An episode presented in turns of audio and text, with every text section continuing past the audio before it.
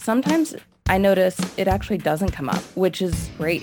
You know, it's almost the lack of referring to age or the lack of identifying the difference in generation is sometimes the best answer. You know, I think of one senior leader in the technology industry and he is always learning. He's always willing to see what what the kids are doing these days type of a thing, Yeah. right? But but not in a way where that he's separating himself from them. This is the Stubbornly Young podcast. I'm Dave Tabor, hosting Stubbornly Young because a while back I began to fear, yeah, really fear, that people would begin seeing me as too old to be wanted in their professional lives and that maybe I'd even be perceived as less relevant in the lives of my adult children. I decided to explore that notion with you through this podcast and with special guests who join me. This time it's Kaitlyn Borncamp, a professional nutrition and mindset coach. Kaitlyn is officially the well-being champion at consulting firm EY. What intrigued me about Kaitlyn is that she said the elephant in the room when she's talking to clients is always aging. Hey, lots of podcasts talk about physical aging, but that's not what Kaitlyn and I are going to talk about. We're going to be talking about mindset. So Kaitlyn, glad to have this talk on Stubbornly Young. Thanks for joining me. Thank you for having me, Dave. Yes. So what is a mindset coach?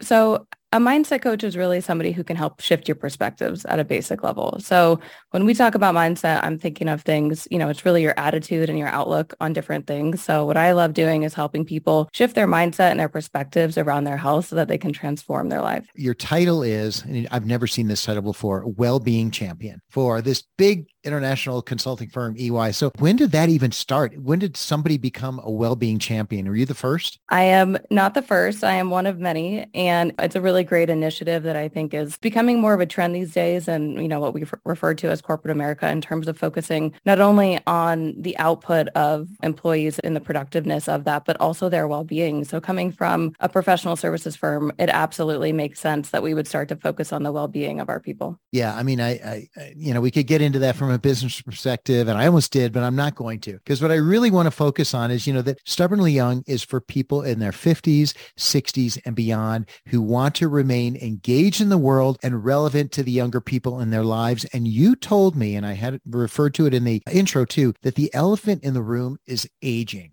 So talk about that. I mean, you came up with that idea. The elephant in the room is age. So what is that about for you? So it always comes up, you know, it's interesting. It obviously comes up in relation to health, of course, right? Because that's kind of what we're all sort of fighting against in a way, right? But in terms of in mindset, even just people that I that I'm friends with or, you know, obviously in the office or nutrition clients as well, they sort of have this definitive way that they view themselves based on their age, almost as if they didn't come up with the idea themselves What do you mean? when you're talking to someone younger. So usually it's prompted by being around somebody that's younger, right? Insert me. I'm usually the younger person. Things will be said like, oh goodness, well, I'm too old to do that. Or they just sort of assume the identity as if they were already old, whatever that means to them. So for example, you know, we could insert any sort of symptom that's associated with aging, right? I mean, we all get it. It's, it's somewhat inevitable, but we believe it to be true almost before it actually is true. So in a workplace, what does that look like? Like what's an example?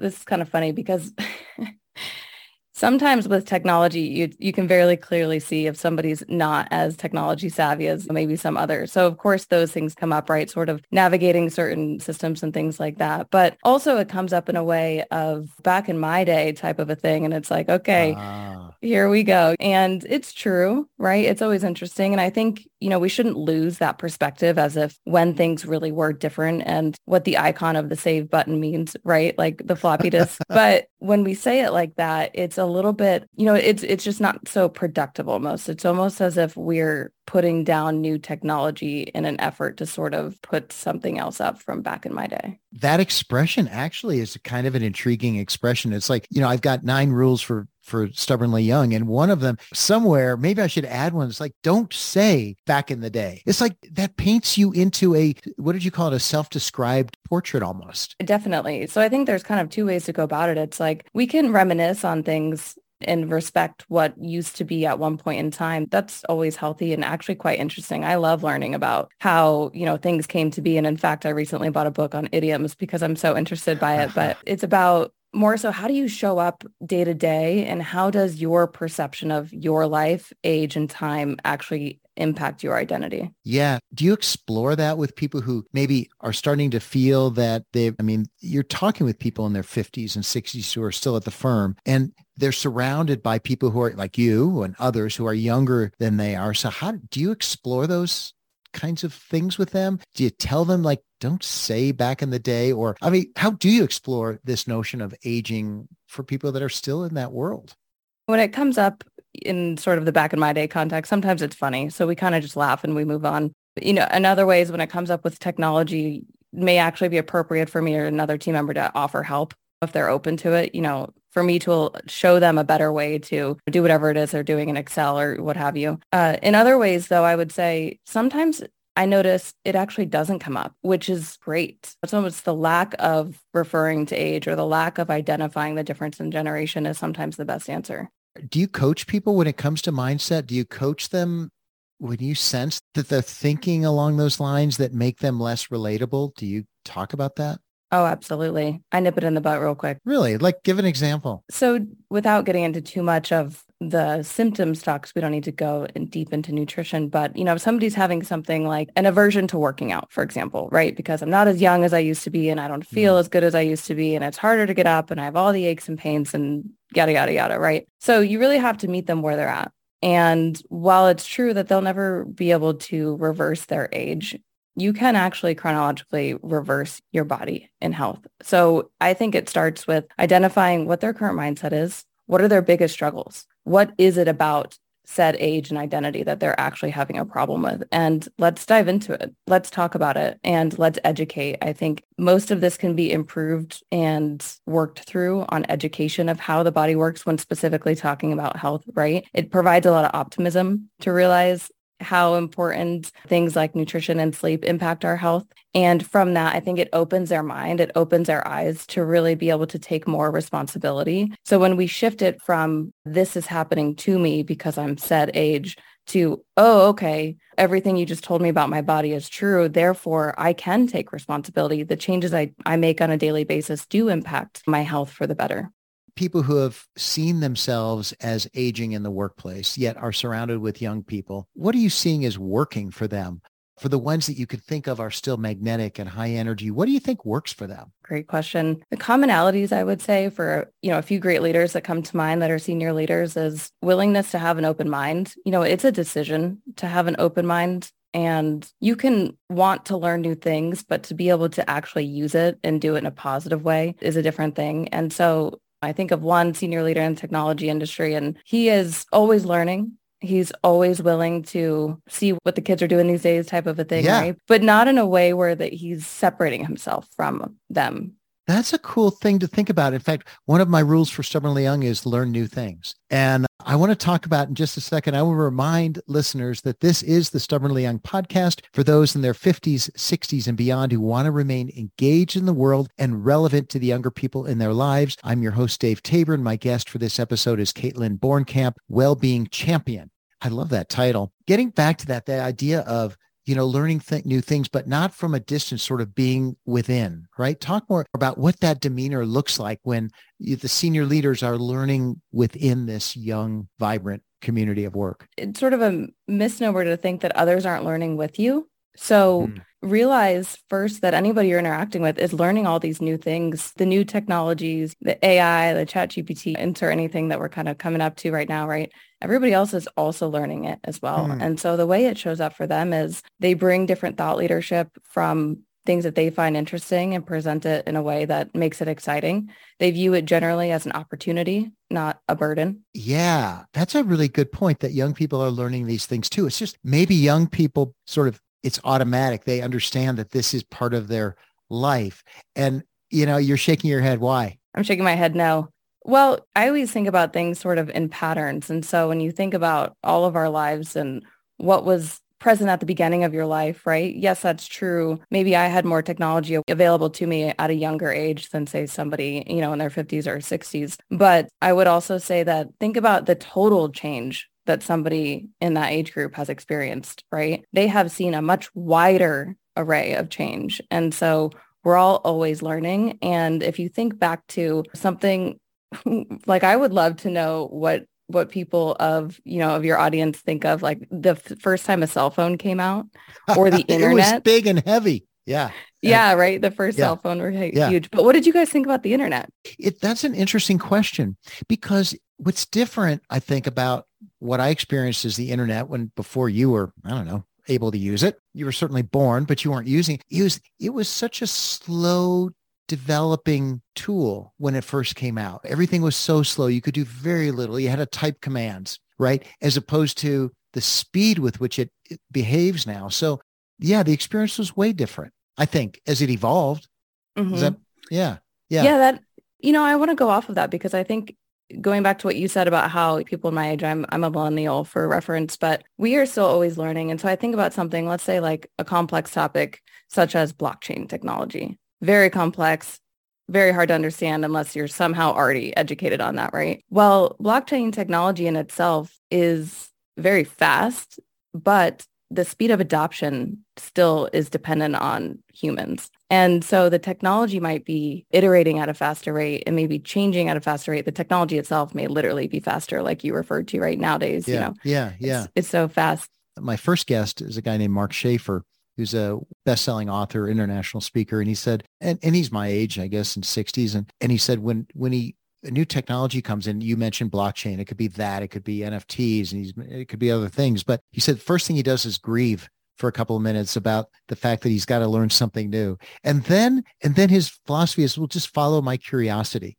And so to your point, these things are I, I spent how long did i spend i don't know i watched four or five videos on nuclear fission fusion whichever which was the one that just happened nuclear anyway and i get confused i still get confused but i watched like several videos about it to try to figure it out and i guess i did follow my curiosity exactly yeah and i would say you know the same information is available to us all in a sense right so even though i may be quicker on a computer than somebody in their 60s we we can still find youtube we can still learn you know, at the rate of our yeah. curiosity. Before I move on, because I, still want to explore a little more the work that you've done, if you've got any specific examples of people in their 50s, 60s who are wise, who are experienced, who have a lot to share, who talk to you about to the extent they feel relevant in their current world, surrounded every day by more and more people younger than they are. Have you talked about that with some of the folks you coach? Yeah. And I would say it's important for them to find specific meaning as to the value that they provide, right? And to go off of that and to build upon that. And they can be one thing that I think sets them apart is recognizing how much wisdom that they are able to provide the team. You know, like you mentioned, growing number of young team members. We hope that we get wiser as we get older. And so they're really able to bring a unique perspective. And if they don't let the aging become sort of that first barrier, then it really just opens up to be, you know, such a great, great value add to the team. As a millennial, I'm no longer the youngest generation around, right? Huh. In the workforce anyway. So I feel it too. And the generations below me, I think of, you know, what are the kids doing these days and the TikToks and the things. And so I'm also feeling the same way. And things happen faster these days, but it, it's kind of like your last guest said, which is okay, let's grieve for a minute and then let's move on and let's adapt and let's move forward. Because at the end of the day, that's what we're all here to do. We're all here to move forward. My sense is I don't love viral content or trend, you know, fad trends that come up. And so I sort of have an internal time clock where I say, all right, I've heard of a new idea let's see if it mm. sticks, right? Because I don't want to just go dive down some rabbit hole if it's just going to be another viral trend and then we forget about it a month later or something. So I'm not a super early adopter, but I will mm-hmm. say I do follow my curiosity pretty regularly. So I'm with you where it's like, okay, if a new topic comes up, for example, ChatGPT, heard yeah. about it a little bit until finally it was a couple times I've heard about it and I said, okay, this if this is real, right? Let's go check it out. So I watched a YouTube video, I made an account and now I'm using ChatGPT. Yeah. I was too until they locked me out. I got to subscribe now. But uh, no, chat oh, GPT. Yeah, it became like a, it was almost like a party game. It's like, okay, let's write a song, you know, about this. And you feed a few things in and out it comes and it's kind of fun. Or a haiku about that. Or I had it write a love poem for my wife. That was kind of fun. Did she like it? She rolled her eyes and yeah, she kind of did like it. But she, I think she wished, she wished I'd actually written it. So uh, no, it didn't really count. So anyway, based on what you're hearing, Kaitlyn, and learning from your clients, you know, what what are you going to tell yourself about this notion of staying relevant, staying engaged as you get older? You're already kind of you you've already described yourself as a midpoint, like because there are people younger than you, but yeah, I'm not sure you're quite there. Mm-hmm. but what do you tell yourself? Keep learning. I love learning and I just think it it can change your perspective. There's always more and more information coming out and you know, I have I have a long list of books that I love to read and I love listening to podcasts like this one and so really my my strategy to stay relevant myself is to just to keep learning. What else are you seeing people do? When you think of the people that are at your firm or other places that you see like the most vibrant, the most magnetic people in their 50s and 60s that you think are doing a fabulous job staying stubbornly young, what what comes to mind? What do you picture? What are they doing? Yeah, they're taking care of themselves physically and mentally, I would say. So in terms of physical, right, supporting their health, their sleep, their nutrition, getting movement on a regular basis, they're able to prioritize that kind of first thing. So they're not mm-hmm. pouring from an empty cup. And yeah. then in terms of, you know, mental stimulation, they've aligned themselves and their work with something that they genuinely enjoy. They love it. They just, they almost couldn't not bring that energy to work because they're so aligned with what they're doing on a daily basis. Yeah, that actually that makes a lot of sense. So ultimately, I mean, what I'm hearing you say is that the best examples of people that you work with that are stubbornly young are taking care of their bodies. They have a level of physical energy and they're emotionally, they're mentally aligned with what gives them happiness, joy, productivity, whatever that is. Let's wrap up. I'm your host, Dave Tabor, today on Stubbornly Young. You've been listening to my conversation with Kaitlyn Borncamp, Wellbeing Champion. I still love that title. Kaitlyn, glad you could join me. Thank you. Thank you, Dave. Hey, listeners, this has been episode three of the Stubbornly Young podcast for those in their 50s, 60s, and beyond who want to remain engaged in the world and relevant to the younger people in their lives. Will you please do me a favor? Help the podcast spread by submitting a review and sharing. Catch you next time on Stubbornly Young. And that's that.